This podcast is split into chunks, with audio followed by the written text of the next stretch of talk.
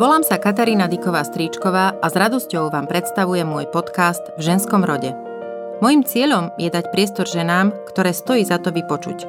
Chcem nám všetkým umožniť vnímať myšlienky, ktoré môžu nielen obohatiť, ale možno aj zmeniť náš život. V ženskom rode sú v Slovenčine tie najsilnejšie slova – Dôvera, pravda, spolahlivosť, odvaha, húževnatosť, výdrž, radosť, krehkosť, múdrosť a pokora.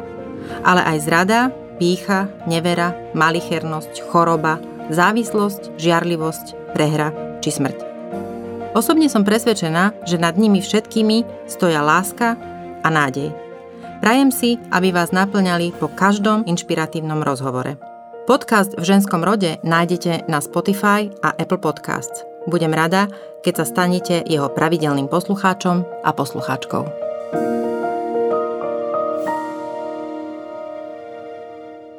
Dnešný špeciálny štedrovečerný diel v ženskom rode je mojou hostkou a duchovnou sprievodkyňou evanielická farárka Anna Polcková.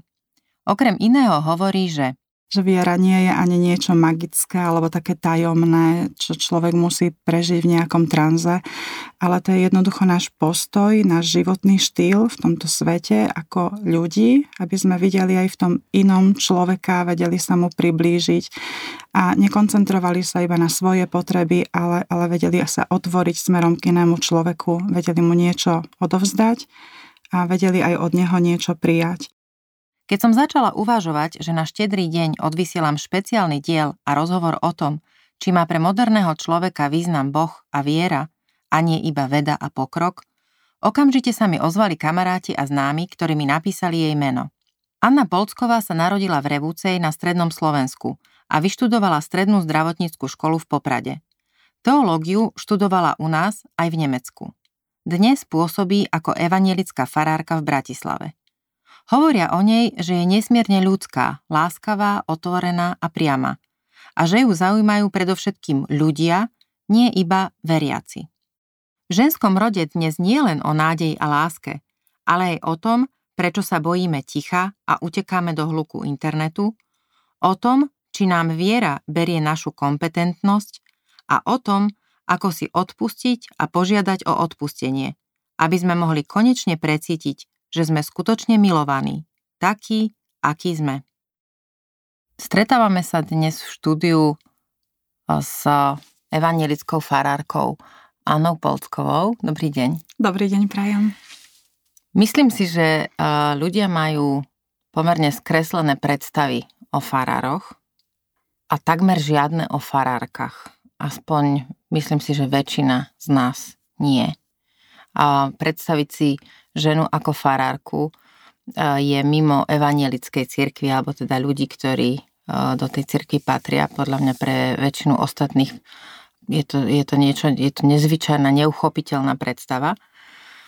V podstate zamýšľam sa nad tým, že či si ľudia nemyslia, že proste farár to znamená kostol, to znamená Biblia, to znamená nejaké náboženské texty, kázne, modlenie.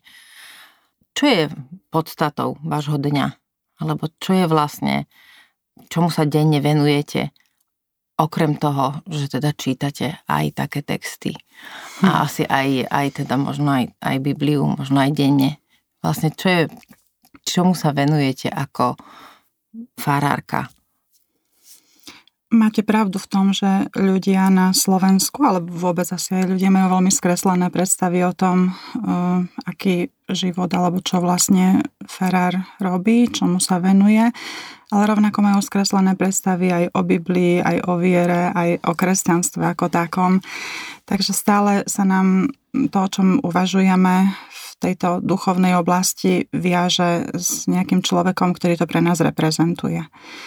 Na Slovensku sme mm, farárky začali svetiť, teda ženy začali svetiť e, ako jedna z prvých európskych krajín, takže túto tradíciu už máme za sebou dosť bohatú, ale je fakt, že, že na Slovensku je veľká väčšina mm, ľudí, ktorí sa hlásia k rímskokatolickému vyznaniu a preto, preto je tá predstava ešte stále neobvyklá.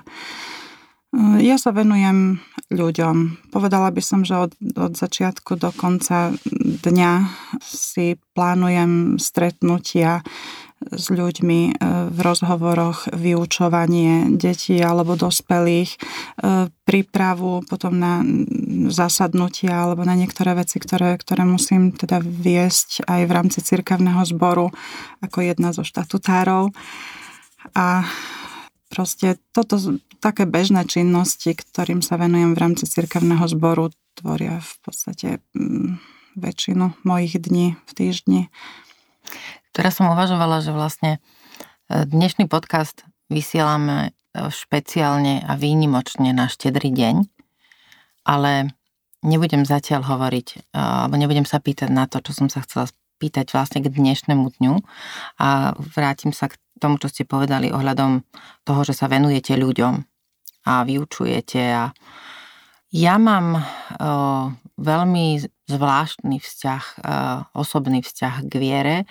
Ja som vyrastala s mojimi, prevažne teda s mojimi starými rodičmi na vidieku v nedaleko Žiliny, v rodine, kde teda moja prastará mama aj stará mama boli veriace katoličky.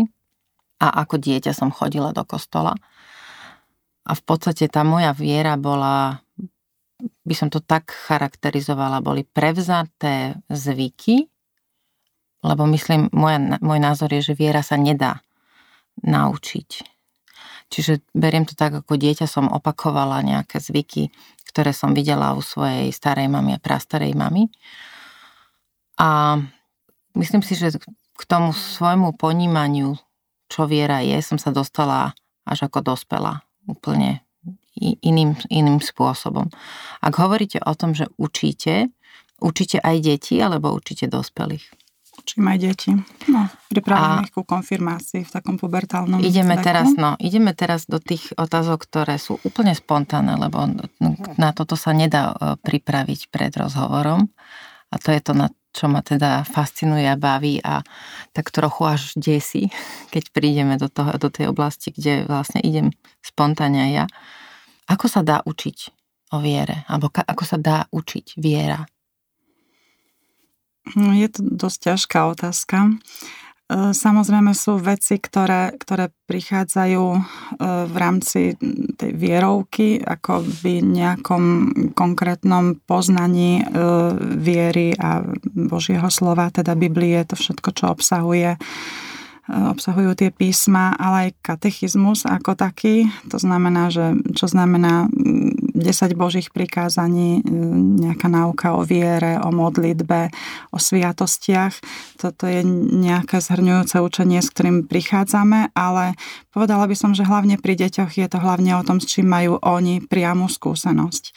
Takže ja im celkom rozumiem, keď e, prídu teda v tom pubertálnom veku, hlavne tí 12-roční a prevracajú očami, že čo už teda táto nás to chce učiť ale potom, keď zistia, že je to niečo, čo sa týka ich života, že to, čo oni prežívajú a, a získam si ich, akoby ich záujem, tak, tak vtedy si myslím, že, že sú ochotní uvažovať aj v iných súvislostiach a e, vždy ja vnímam aj teda, pokiaľ môžem ľudí ovplyvňovať v tom zmysle, tak ich v tom zmysle ovplyvňujem, že viera nie je ani niečo magické alebo také tajomné, čo človek musí prežiť v nejakom tranze, ale to je jednoducho náš postoj, náš životný štýl v tomto svete ako ľudí, aby sme videli aj v tom inom človeka, vedeli sa mu priblížiť a nekoncentrovali sa iba na svoje potreby, ale, ale vedeli sa otvoriť smerom k inému človeku, vedeli mu niečo odovzdať a vedeli aj od neho niečo prijať. Takže tú ľudskosť by som práve teraz na Vianoch chcela počiarknúť, že, že sa medzi, pomedzi nás vytráca, že nám stále chýba.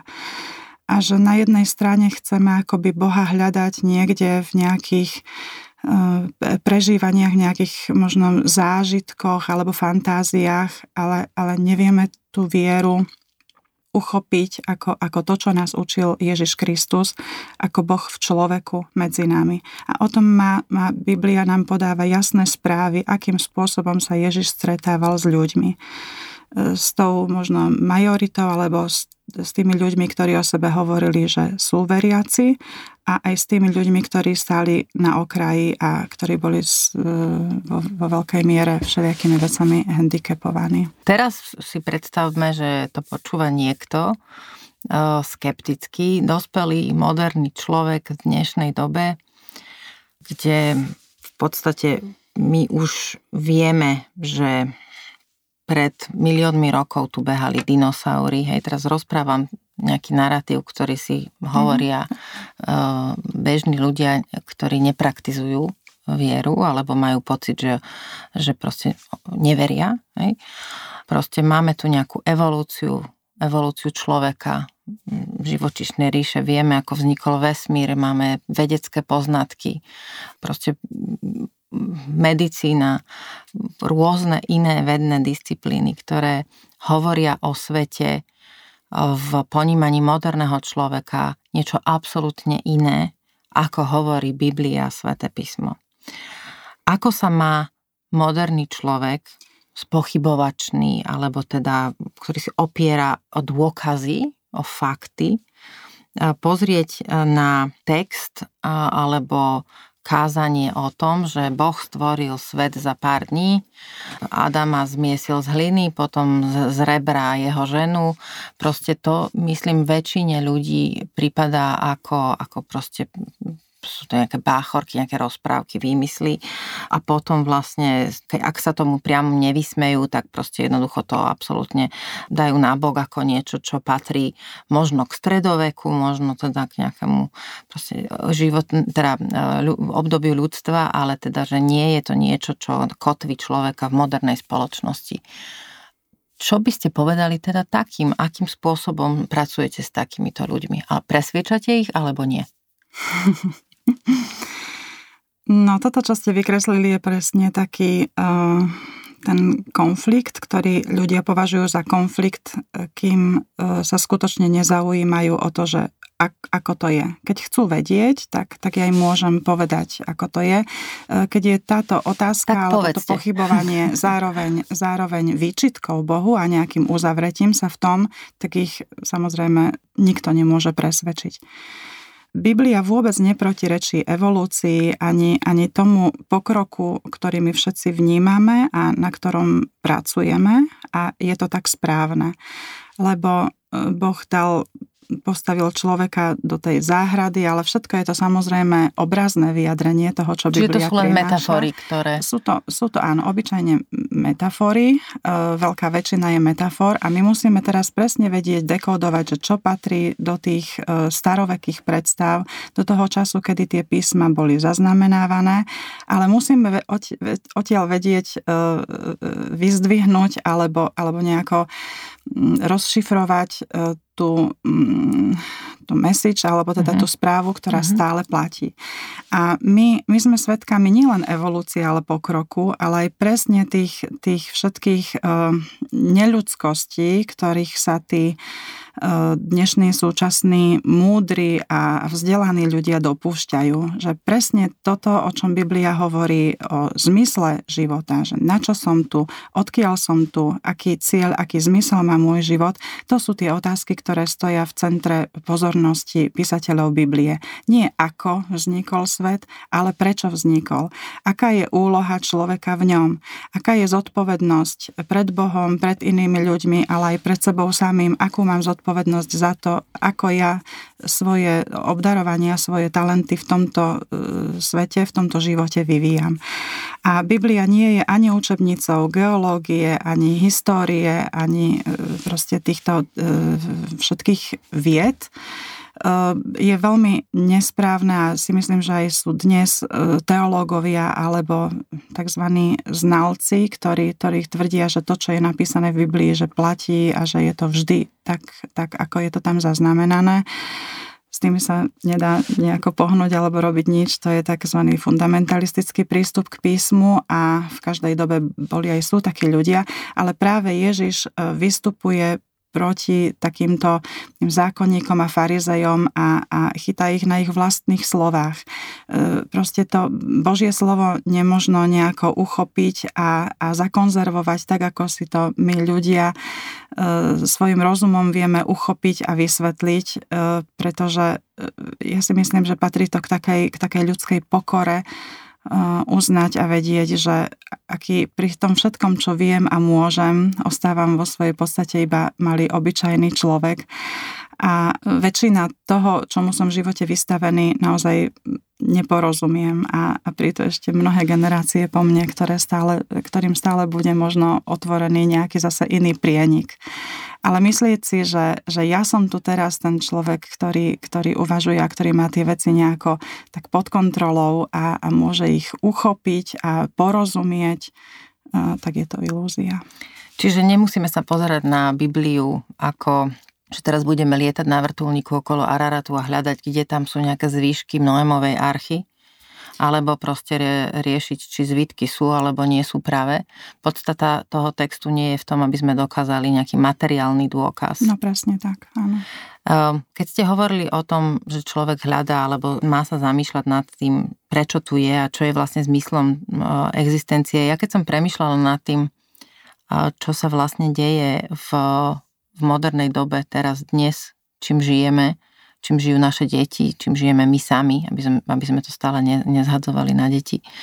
Že vlastne čím, čím ďalej, tá, tým viac vlastne máme ten, ten život, aspoň teda hovorím o, o, o nás uh, v tej civilizácii a v tom, v tom blahobite, v ktorom žijeme, Máme proste technológie, prístroje, práčky, chladničky, sušičky, inteligentné vysávače, rôzne systémy, ktoré vlastne vyplnili a za nás robia strašne veľa e, práce, ktorú predtým denne ten človek vlastne od svitu do mrku sa robilo. Teraz už vlastne vznikol, a nehovorím teraz, no proste máme aj voľný čas a ten voľný čas teda vyplňame okrem športu koničkou a najmä tým, že vlastne sa vyhýbame tichu.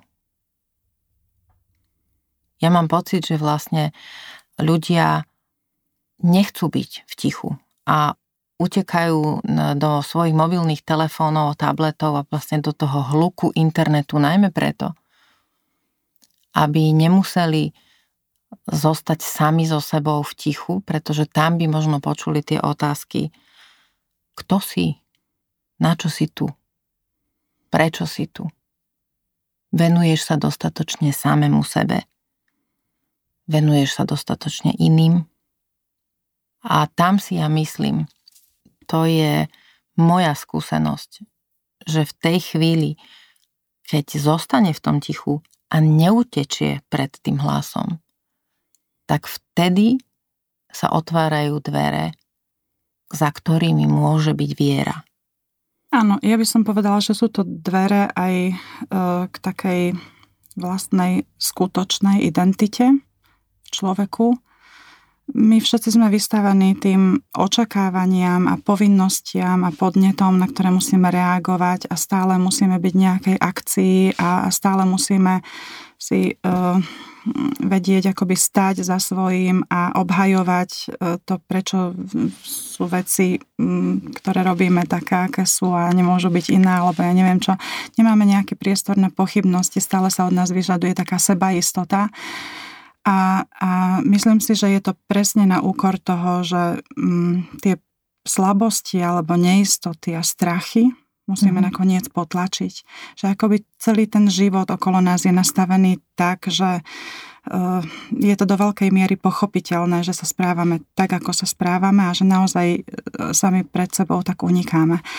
Ale keď sa človek eh, odváži nazrieť do takejto takej 13. komnaty a, a vstúpiť do ticha a do takého nejakého priestoru iba pred Bohom, keď, keď je človek konfrontovaný s tým, že nie len čo viem a čo mám a čo môžem, ale aj čo neviem a nemám a nemôžem, tak, tak až vtedy zistí, že, e, že aj vtedy nemusím strácať na svojej hodnote, ale že, že práve tam je ten priestor viery, že Boh ma prijíma takého, aký som so všetkým a že, tu, že existuje priestor takej milosti, kde si nemusím všetko iba odpracovať a zaslúžiť. A myslím si, že ten priestor nám dnes veľmi chýba aj práve v rodinách že také dieťatko je odkázané iba na milosť a iba na to, čo dostane. A my už keď, keď vyrastáme keď teda všetci od nás toľko vyžadujú, tak ako by sme už ani neverili, že ešte je priestor, kde môžeme iba prísť a iba byť blízko jedny, jedny k druhým. Že aj v tých rodinách je to tak, tak nastavené dosť uh, prísne? Výkonne, áno, mm. prísne že deti musia splňať požiadavky rodičov, lebo, lebo rodičia vedia, že aký je dnes svet dravý a proste učia svoje deti, že takto musíš, alebo inak sa nedá, tak keď budeš plakať, alebo keď, keď budeš nejaký istý, tak nič nedosiahneš a musíš. A proste to dieťa sa cíti často prevalcované tým, tými všetkými požiadavkami na toľko, že, že si prestane veriť a že potom sa úplne vzdá a, a potom prichádza k takým aj tým psychickým problémom a, a všetkým tým takým priechodným sta, e, e, takým sprievodným stavom tej, tej úplnej bezmocnosti a takého vzdania sa. A, a to, čo myslím si, že dnes v rodinách e, prebieha, je veľa takého tichého násilia, presne toho, že, že sa tak snažíme nejako naformátovať, aby sme obstáli a aby sme to všetko zvládli a dali. A že, že už ani v tých rodinách nemáme priestor na to, aby sme iba boli. Že kde sa cítime prijatí naozaj so všetkým, so všetkými tými strachmi a obavami a to, čo nás ešte v rodinách zabíja, je ľahostajnosť. Že my aj v tých rodinách ako keby sme tvorili niekedy také samostatné jednotky, že žijeme iba jedni popri druhých, neži, že nežijeme naozaj jedni s druhými. Že sme natoľko zahltení tým, čo, čo sa od nás očakáva, tak od tej rodiny iba niečo očakávame. Ale že malo sme jej schopní dať. A že tá ignorácia alebo taká, že, že ľahostajnosť, že, že si proste nevšímame ten, ten vnútorný svet jedný druhých, že to je niečo, čo nás veľmi vyprázdňuje a, a čím vlastne všetci trpíme. A keď toto všetko hovoríte, tak e, mi napadá vlastne otázka, ako nám v tomto môže pomôcť viera v Boha? No, myslím si, že v tom, že si to priznám, že, že nie som taký dobrý, silný a schopný a možno veriaci, ako vyzerám a ako chcem pôsobiť. Ale že existuje priestor, kde, kde som úplne, mm, Luther hovorí, že žobrák, že naozaj odkázaný iba na to, čo dostanem. A ten priestor si myslím, že, že tam môže byť človek, kde keď je schopný konfrontovať sa so svojou vlastnou bezmocnosťou, že vtedy vzniká ten priestor pre modlitbu alebo pre nejaké to spojenie s Bohom a možno, keď to preložím do takej inej reči, že, že so samým sebou pred Bohom, že vidím, že je niečo, čo ma presahuje, na čo ja nevládzem, čo nedosiahnem sám, aj vtedy, keď sa tvárim, že áno, ale, ale keď príde takáto nejaká chvíľka pravdy, v tom tichu, tak si myslím, že, že tam je priestor potom, aby, aby som prosil Boha o pomoc. A nie je to v nejakých takých e, rovinách, že to iní ľudia vidia alebo zažívajú, lebo my aj v tej viere e, často hovoríme o zážitkoch alebo o tom nadšení a že príď, lebo Pán Boh ti pomôže a z Boha niekedy robíme taký automat, že keď ja budem splňať nejaké požiadavky, nejaké kritéria a budem dosť pokorný, tak ma Pán Boh odmení a budem žiť požehnaný život a hurá a haleluja. To amen. je zase za tá, zase, ten tlak na, na nejaký výkon, hej? Musím nejaký áno, byť, aby. Tak. A zase unikám od, od niečoho, od tej svojej podstaty, od tej pravdivosti, od toho poctivého bytia. No sme v dosť asi ťažkých um, oblastiach na mm. premyšľanie. To sa mi páči. Viete, stále rozmýšľam nad tým, že vlastne mnohí ľudia dnes, ktorí teda necítia a nemajú zabehnutý nejaký ten, tú schému aspoň tej formálnej viery, aj hovoria o tom, že chodia ľudia do kostola a pritom, keď výjdu z toho kostola, tak sa správajú tak, že vlastne porušujú všetko, všetky možné body desatora a že vlastne nemôžem uh, mať vieru v zmysle, že teda prídem, kúpim si odpustky, ako vyznám sa z mhm, hriechov a vlastne všetko je v pohode, že vlastne mnohým príde spôsob života, alebo teda ten, tá, tá viera ako taká, ako, ako forma manipulácie jeho mm-hmm. vedomia, jeho premyšľania. A ľudia, ktorí sú aj vzdelaní, múdri, inteligentní po, po všetkých stránkach, proste splňajú nejaké kritéria toho moderného osvieteného človeka, tak sa boja povedať, že veria, alebo tá hambia sa priznať tú vieru, lebo majú pocit, že budú vyzerať nekompetentne. Že, že vlastne ako keby priznanie, teda, že áno, vieš čo, ja verím, že je niečo, čo ma presahuje, volám to Boh, že hambia sa to povedať, lebo majú pocit, že vlastne vtedy budú po- vyzerať, že sú menej múdri alebo že sú proste menej kompetentní v tom modernom ponímaní, že vlastne ako keby proste boli v niečom stredovekí tmári, že ako mm. môžeš veriť, že vlastne preto sa tak zatvárajú do seba. A ja sama som vlastne zažila niekoľko situácií takých, kedy som nevedela s niektorými ľuďmi o tom rozprávať. Dokonca mi to príde ako ešte silnejšia časť, ako vy, hej, sa hovorí, nehovor, ne, nerozprávajme sa o politike, o peniazoch, lebo to sú oblasti, kde sa ľudia najviac pohádajú. A viera mi prípada eš, ešte ako väčšie územie takej, ako, ako keby tej slabosti v argumentácii s niektorými mm-hmm. ľuďmi. Ale chcela by som v dnešný deň o tom rozprávať, lebo sa stalo v podstate pravidlom, že Vianoce začínajú v obchodoch v oktobri a, a z Vianoc vlastne sa stali reklamy s uvriešťaným mimozemšťanom a so všetkými tými z každej strany znejúcimi požiadavkami alebo teda výzvami na to, to, to kúpte, to zabezpečte, to, to dajte.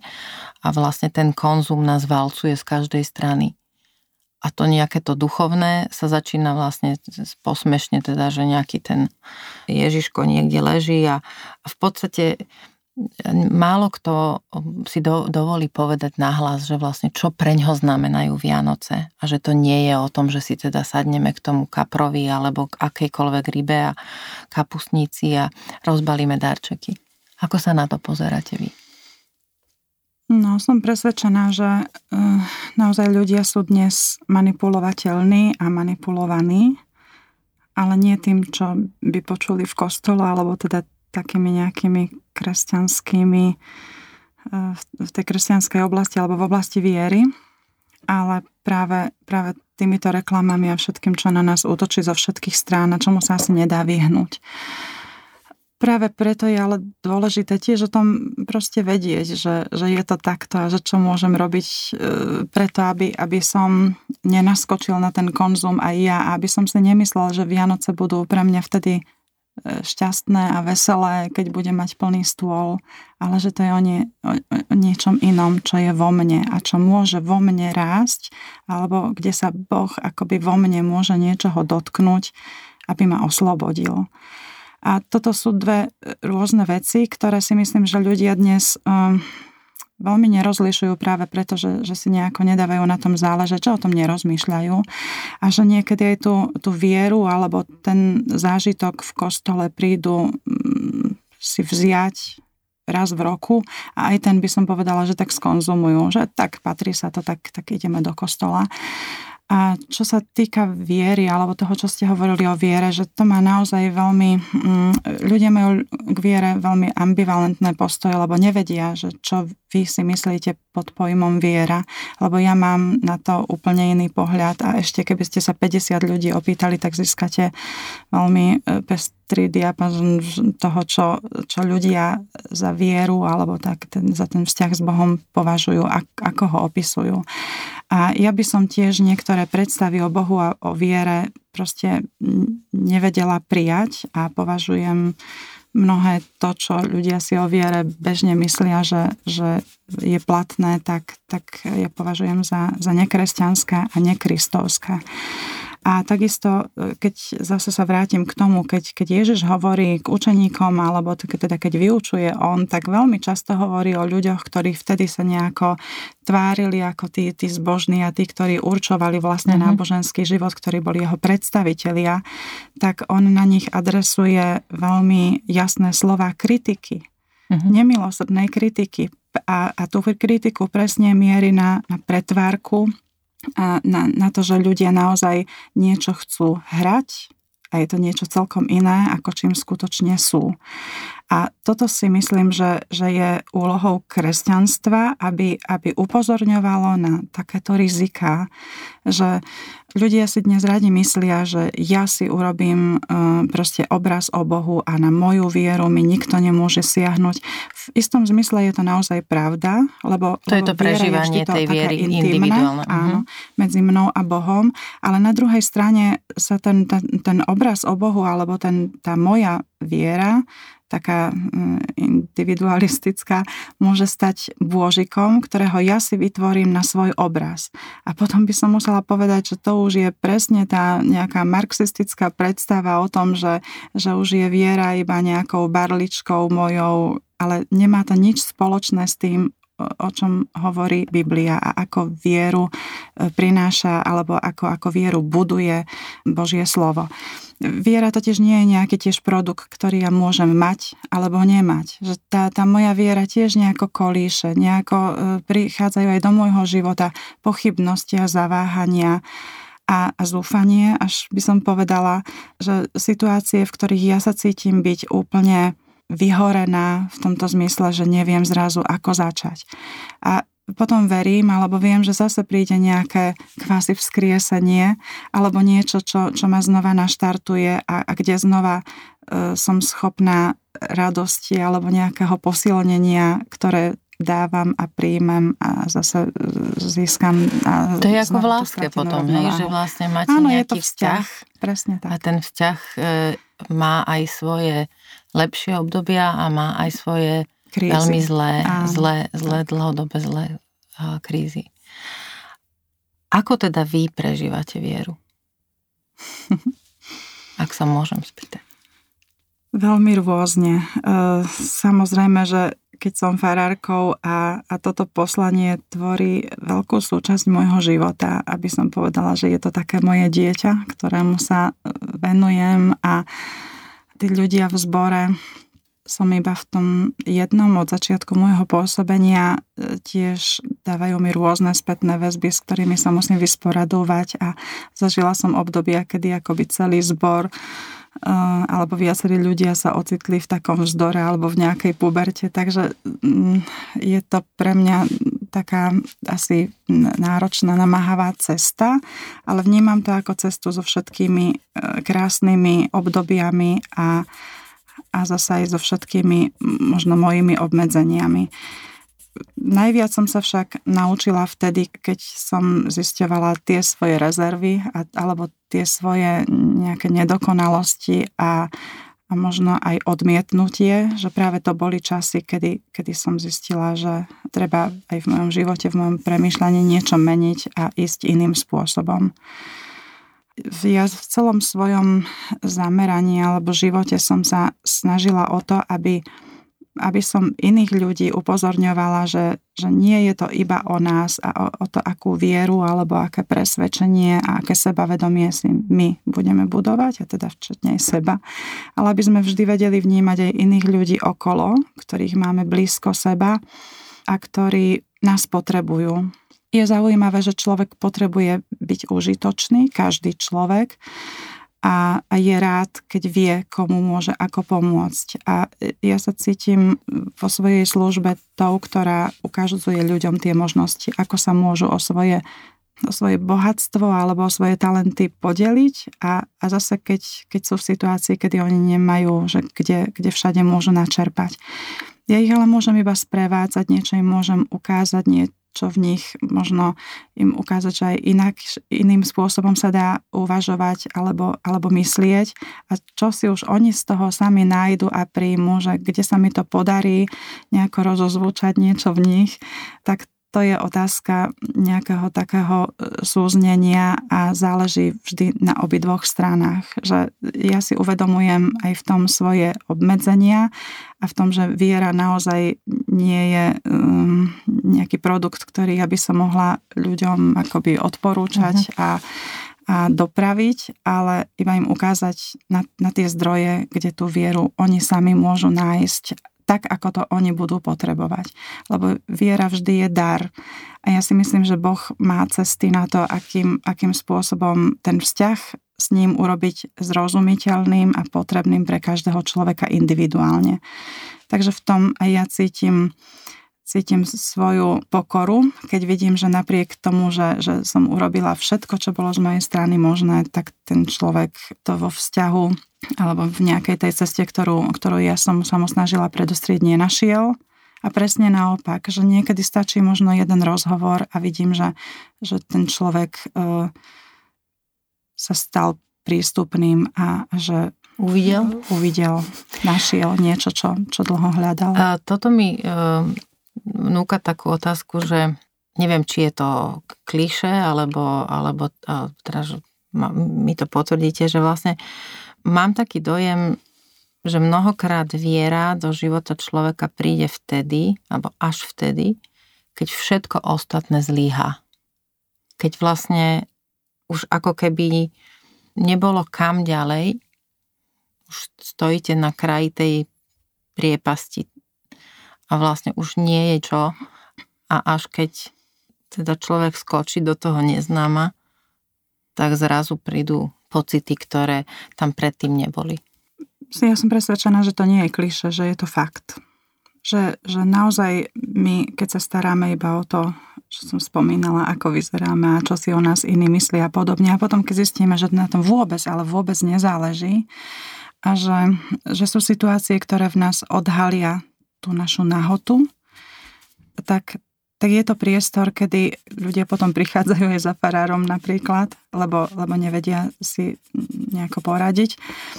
A to je, mm, myslím si, že ten, ten taký stredobod, kde sa začína v nich, kde sa môže začať rodiť viera. Samozrejme, nepovažujem to tiež za, nemôžem to generalizovať, nie je to u všetkých tak, ale som presvedčená o tom, že práve v tom ľudskom nešťastí je ukrytá úplne tajomná sila a že práve vtedy sa tam zjavuje Boh a tá biblická predstava Boha je aj predstava, alebo teda tá taká asociácia Boha na kríži, že aj On je bezmocný. A ako by tam v tej našej bezmocnosti sa zrazu cítime byť chránení a spojení a vieme, že, že sa nám... A nie je to tak, že, uh, že teraz teda keď niekto počúva, ktorý má podobný zážitok, alebo teda ho práve tieto slova naše zaujali, nie je to ale tak, že vlastne bohužiaľ to sú momenty, kedy sa cítime alebo vieme, že sme nedokonalí, malí a nemáme, že tá naša predstava o nás samých, že sme všetko manažujeme, že máme proste výborný časový manažment, že vlastne máme ten výkon, že sme proste super, že splňame kritéria, ktoré sme si dali na seba my sami, alebo naše okolie bezprostredné, že teraz stále sme fungovali perfektne zrazu sa to všetko rozbilo, všetko padlo, celá, zistili sme, že vlastne to bola len ilúzia. Prišli sme do bodu tej nedokonalosti, malosti, pocitu absolútneho zlyhania, možno choroby, proste všetkého toho, čo absolútne odhalilo našu krehkosť. A tam sme teda začuli tie otázky alebo teda odpovedia toho Boha. A nie je to vlastne ten moment, prečo sa hambíme aj pred ostatnými niekedy povedať, že áno, uveril som, alebo chápem, že nie som dokonalý. Že na jednej strane sa odovzdávame a na druhej strane sa hambíme to povedať, lebo naj, podľa môjho názoru najťažšie na svete je povedať, som nedokonalý a priznať to a žiť tak. To je podľa môjho názoru veľmi silný alebo znak takej vnútornej sily, keď viem same, samému sebe a samej sebe povedať, áno, si taká, aká si, si taký, aký si. Ale to nevadí, lebo presne takýto si najlepší, aký môžeš byť. Ale je to veľmi, veľmi ťažké. Áno, ale my všetci si vyhľadávame taký priestor, kde, kde môžeme s tými slabosťami chodiť.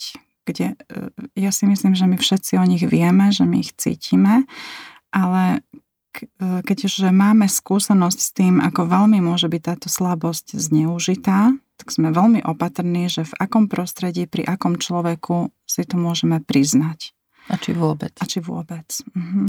A tam, tam som myslela na to, že, že v tých rodinách je to také, uh, také pokazané, že ako keby ani tam nenachádzame e, otvorené srdce alebo otvorené uši, pretože že chceme aspoň tam byť prijatí taký, aký sme. A ja si myslím, že to je, mm, to je taká veľká výzva, aby, aby sme vedeli, že do tých rodín by sme mali a mohli investovať viac času a energie. Že nepovažovať ten domov iba za niečo, čo, kde ja mám čerpať, ale aj kde, kde, kde ja mám dávať, no už som to spomínala. Čiže tak... nie, nie iba, že prídeme, najeme sa, Áno, kde fungujeme, kde fungujeme ale, máme ale tam svoje postiel, ale... o, tú mhm. podstatu, že, že tam, tam sú ľudia, ktorí, tam by mali byť ľudia a mali by sme aj nachádzať, aj e, my predstavovať ľudí, e, kde sa človek naozaj môže tak zložiť a kde môže načerpať, lebo my potrebujeme mať takýto domov. Dnes je štedrý deň. Viem, že to teda v ponímaní kresťanskom nie je ten najväčší sviatok, ale, ale určite to je najväčší sviatok pre deti. Mhm. a, a taký najväčší symbol vlastne a, rodiny. A tak tie rodinné Vianoce sú vlastne naozaj taký veľký, proste veľký vzor. A dnes sa mnohí ľudia stretávajú a možno prvý raz v tomto roku so širšou alebo proste takou rodinou, ako, ako, ako majú. Niektoré rodiny sa tešia, do mnohých rodín sa narodili deti, možno aj dnes, teda určite. Áno. A môj najstarší syn sa narodil dva dní pred štedrým dňom, čiže som mala vtedy také naozaj nemocničné a pekné Vianoce. Čiže v mnohých rodinách teda je radosť, láska, naozaj tá pohoda. Ale v mnohých rodinách nie je v mnohých rodinách, a viem minimálne o jednej, prežívajú smútok, lebo im niekto odišiel. A mnohé rodiny prežívajú starosti, smútky. A mnohí ľudia sú na štedrý deň sami. Nemajú pri sebe nikoho, s kým by ho trávili. A skôr možno trávia ten deň dnešný v obavách, v strachu, v sebaľútosti. Mm. Alebo možno aj v hneve mm. na iných, na ostatných, na, a možno aj na Boha. Obvinujú niekoho iného zo svojich vlastných zlyhaní. Hnevajú sa na celý svet. Čo by ste im povedali na povzbudenie? Že nie sú sami Mnohí ľudia naozaj nemajú rodiny. Ako hovoríte, že aj v tých rodinách to vyzerá všelijako, ale keď človek celkom nemá rodinu a nemá človeka, na ktorého by sa mohol obrátiť, tak je to pre neho veľmi, veľmi ťažké. A keď hovoríme, že sme kresťania a že viera pre nás niečo znamená a že to nemá byť len to, čo mne dáva mojej duši nejakú moju slobodu, ale aby sme vedeli, že sme zodpovední nielen sami za seba, za tých najbližších, ale za všetkých blížnych, za ľudí okolo seba. Sme zodpovední pred Bohom. A že aj tí ľudia, ktorí trávia štedrý deň alebo štedrý večer nie pod stromčekom, ale na ulici, alebo niekde na hraniciach, kde dostávajú prídel chleba, možno naozaj sú vystavení absolútnemu nedostatku. Alebo Rómovia v osadách, kde sa teší, deti netešia pod stromčekom, ale, ale že žijú naozaj v extrémnej chudobe. Tak aby sme na nich aspoň mysleli, my, ktorí máme viac a aby sme urobili e, nejaký krok smerom k ním.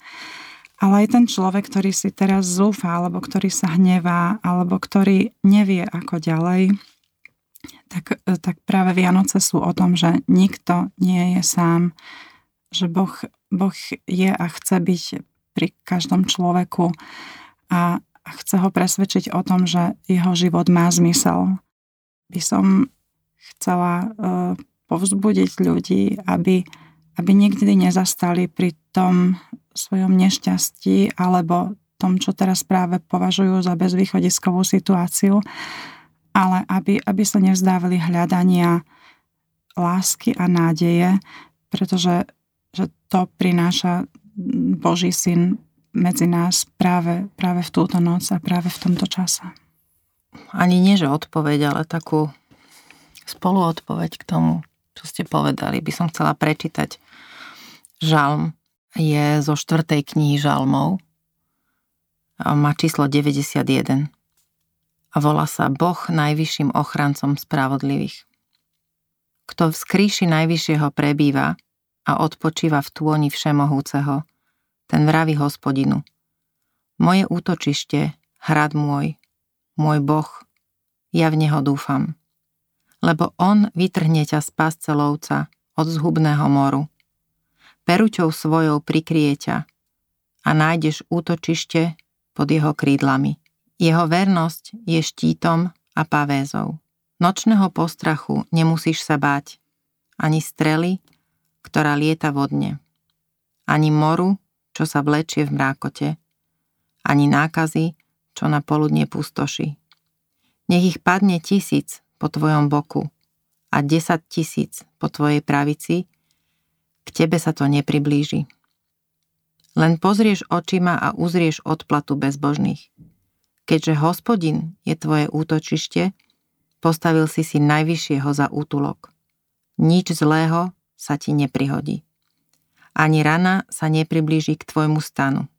Lebo o tebe dá príkaz svojim anielom, aby ťa strážili na všetkých tvojich cestách. Na rukách ponesú ťa, aby si si nohy neurazil o kameň. Po levoch a zmijach budeš kráčať, pošliapeš leviča i dráka. Vyslobodím ho, lebo sa ma pridrža a ochránim ho, lebo pozná moje meno.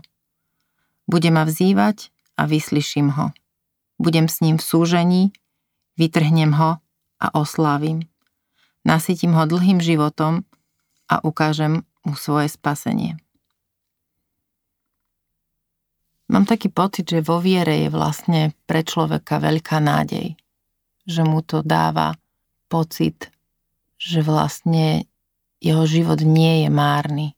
A nemyslím to, že teda pôjde do, do neba alebo do pekla. Tam sa priznam, že ešte nemám nejakú svoju, nejakú svoju predstavu, ako je to po, ale veľmi mne osobne viera pomáha presne v tom, čo ste hovorili, nájsť kľúč k morálke, čestnosti, ohľadu plnosti voči ostatným. Je to nejaký môj spôsob, ako sa snažím postupovať v živote a viem, že robím chyby a viem, že som nebola vždy vo svojom živote čestná. Viem, že som sa vždy nesprávala tak, ako by sa malo.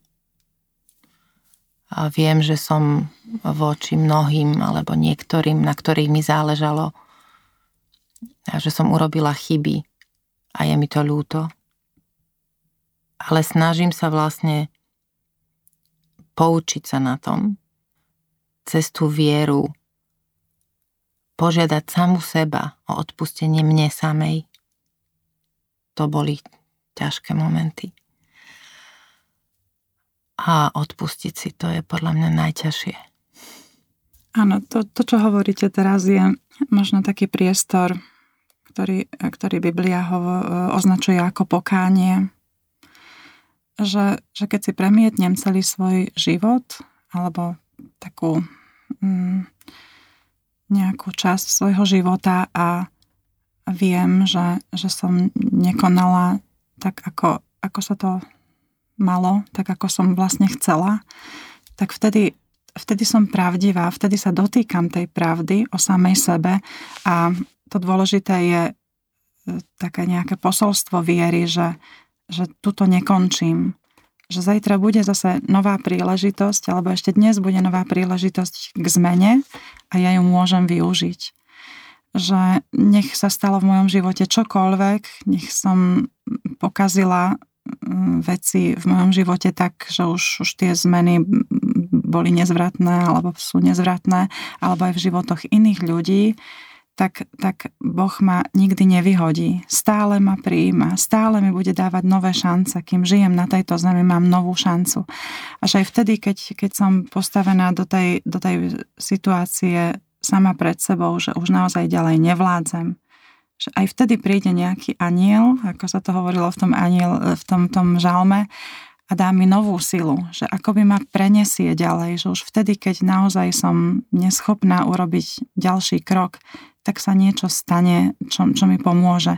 A možno aj tá myšlienka, alebo možno aj nejaký taký pocit toho, že po, pocit novej hodnoty, ktorú príjmem od, od Boha cez odpustenie, alebo ktoré nemusí byť ani celkom verbalizované, ale viem, že On je so mnou, že vtedy mi viera pomôže nájsť silu k novému kroku. A ja ho urobím.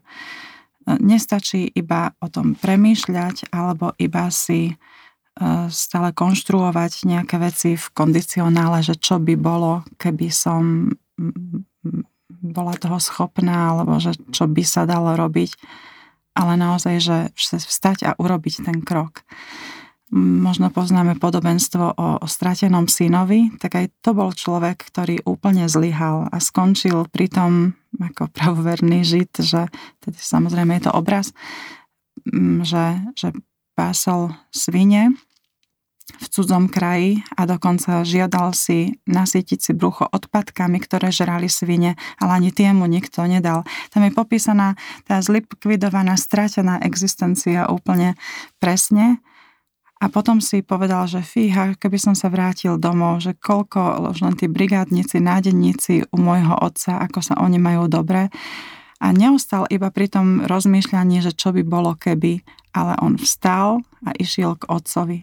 Napriek tomu, že sa hambil aj sám pred sebou, aj pred tým otcom, ktorý teda mm, predstavuje Boha v tom príbehu, tak jednoducho urobil ten krok.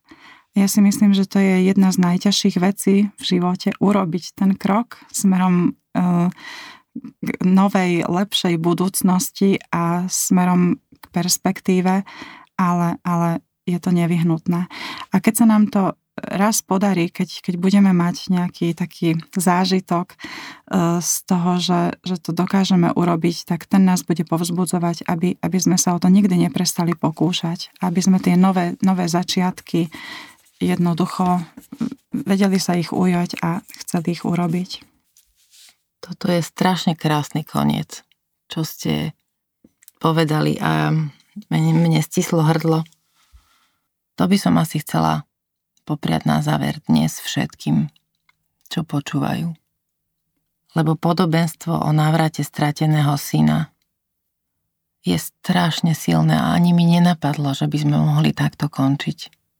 A pretože vlastne ho pociťujem aj ja ako podobenstve stratenej céry, lebo je to jedno, či sme muži alebo ženy. Že je to vlastne o návratoch nás, ktorí sme sa niekde stratili, kdekoľvek na tej našej ceste. A ako ste povedali, vždy je šanca a vždy je príležitosť, aby sme sa z tej cesty vrátili náspäť domov. Vždy je tá príležitosť. A keď, keď ju budeme hľadať a keď stačí, že ju budeme niekedy otvorení, tak zistíme, že, že nemusíme ostať v, tom, v tej stratenosti a že sa vždy máme kam vrátiť. Že vždy existuje priestor, kde nás niekto čaká. Poženané Vianoce všetky. Krásne Vianoce.